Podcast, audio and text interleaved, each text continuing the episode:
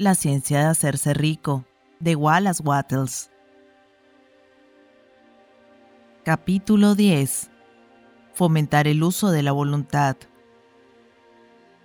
Usted no puede conservar una visión verdadera y clara de la riqueza si está cambiando constantemente su atención a las imágenes opuestas, así sean externas o imaginarias. No hable de su pasado y de los problemas de índole financiera que usted haya tenido, no piense en ellos en absoluto. No hable de la pobreza de sus padres o las dificultades de su infancia. Hacer cada una de estas cosas es encolumnarse mentalmente con el pobre en este momento y eso seguramente afectará el movimiento de cosas en su dirección. Dejen que los muertos entierren a sus muertos, como dijo Jesús. Coloque a la pobreza y todas las cosas que pertenecen a la pobreza completamente detrás de usted. Usted ha aceptado una cierta teoría del universo como correcta y ha depositado todas sus esperanzas de felicidad en que es lo correcto. ¿Qué pudo usted ganar prestando atención a teorías conflictivas y contrarias? No lea libros religiosos que le digan que pronto llegará el fin del mundo, no lea lo que dicen los indagadores de vidas ajenas y los filósofos pesimistas que le anuncian que esto se va al diablo. El mundo no se va al diablo, el mundo va hacia Dios. Es maravillosa la acción de hacer. Es verdad que puede haber muchas cosas en la existencia cuyas condiciones son desagradables, pero ¿Para qué sirve estudiarlas cuando seguramente morirán y cuando el estudio de ellas solo tiende a comprobar su muerte y mantenerla con nosotros? ¿Por qué dar tiempo y atención a las cosas que desaparecerán en aras del crecimiento evolutivo cuando usted puede apresurar su supresión solo promoviendo dicho crecimiento en todo lo que a usted concierne? No importa cuán horrible puedan parecer las condiciones en ciertos países, sectores o sitios, Usted desperdicia su tiempo y destruye sus propias posibilidades si se pone a considerarlos. Usted debería interesarse en un mundo que se transforma por la riqueza. Piensa en la riqueza a la que el mundo está entrando en vez de a la pobreza de la que está saliendo. Y tenga en cuenta que el único camino en el que usted puede ayudar al mundo en su crecimiento hacia la riqueza es haciéndose rico usted mismo por el método creativo, no por el competitivo. Brinde toda su atención a la riqueza, no haga caso a la pobreza. Siempre que usted piense o hable de los que son pobres, piense y hable de ellos como de aquellos que se harán ricos, como los que deben ser felicitados más que compadecidos. Entonces ellos y otros atraparán la inspiración y comenzarán a buscar la salida. Yo digo que usted debe dar todo su tiempo, mente y pensamiento a la riqueza, pero esto no significa que usted deba ser mezquino o avaro. Hacerse realmente rico es el objetivo más noble que usted puede tener en la vida, ya que ello incluye todo lo demás. En la lucha competitiva, la disputa por enriquecerse es un revoltijo en donde no hay fe y todos se pelean por el poder sobre otros hombres. Pero cuando entramos con una mente creativa, todo es diferente todo lo que es posible por el camino de la grandeza, con un alma sin dobleces, de servicio y esfuerzo, conduce a enriquecerse. Todo es posible por el empleo de las cosas. Si usted carece de salud física, encontrará que el logro de ella está condicionado a su enriquecimiento. Solo los que están libres de preocupaciones financieras, y quienes tienen el medio de vivir una existencia despreocupada y seguir prácticas higiénicas pueden tener y conservar la salud. La grandeza moral y espiritual es posible solo a los que están por encima de la batalla competitiva por la existencia, y solo aquellos que se hacen ricos en el nivel del pensamiento creativo están libres de las influencias degradantes de la competencia. Si su corazón está puesto sobre la felicidad doméstica, recuerde que el amor prospera mejor donde hay refinamiento, un nivel elevado de pensamiento y la libertad de evitar influencias. Y esto se encuentra solo donde la riqueza es lograda mediante el ejercicio del pensamiento creativo, sin luchas o rivalidades. usted no puede apuntar a nada que sea más grande o noble, repito, que hacerse rico. Y debe fijar su atención en la imagen mental de riqueza, con exclusión a todo lo que puede tender a debilitar o obscurecer esa visión. Usted debe aprender a ver la verdad subyacente en todas las cosas. Debe ver la gran única vida bajo todas las condiciones aparentemente incorrectas, una vez que avanza hacia la expresión y felicidad más completa.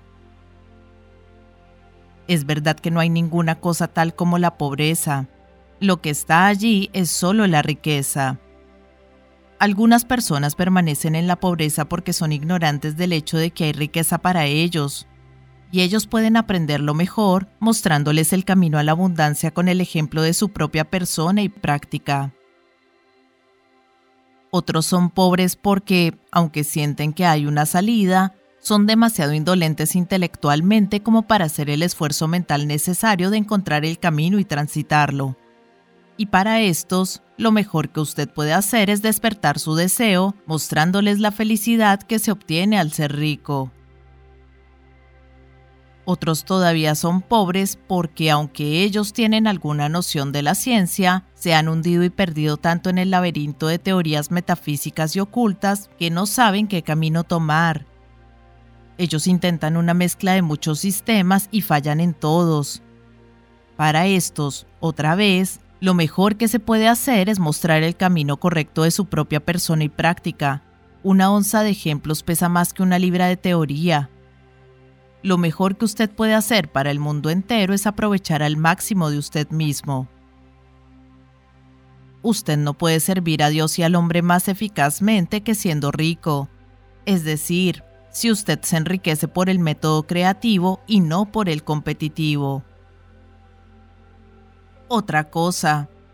Afirmamos que este libro da detalladamente los principios de la ciencia de hacerse rico, y si esto es verdadero, usted no tiene necesidad de leer ningún otro libro sobre el tema. Esto puede parecer muy cerrado y egoísta, pero considere, no hay ningún otro método más científico de cómputo en matemáticas que la adición, la subtracción, la multiplicación y la división. Ningún otro método es posible. No puede haber más que una sola distancia más corta entre dos puntos, una recta, hay un solo modo de pensar científicamente, y esto es pensar de la manera que conduzca por la ruta más directa y simple al objetivo.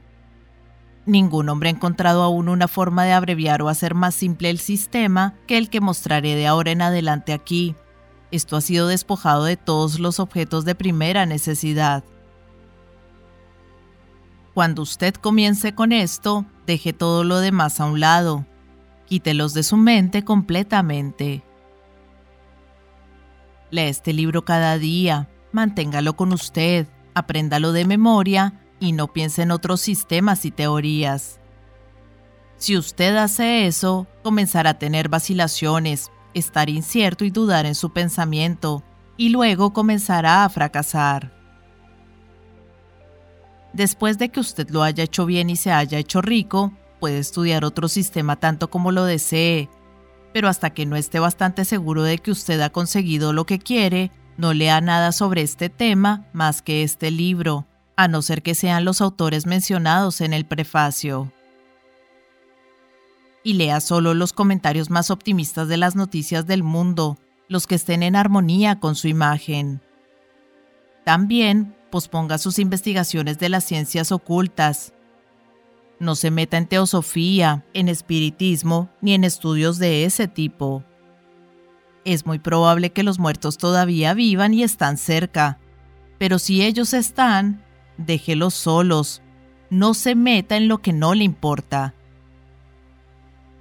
En cualquier parte donde el espíritu de los muertos puede estar, ellos tienen su propio trabajo que hacer y sus propios problemas para solucionar y nosotros no tenemos ningún derecho a interferir con ellos. No podemos ayudarlos, y es muy dudoso que ellos puedan ayudarnos a nosotros, o de que nosotros sí tengamos algún derecho de violar su tiempo, si se pudiera.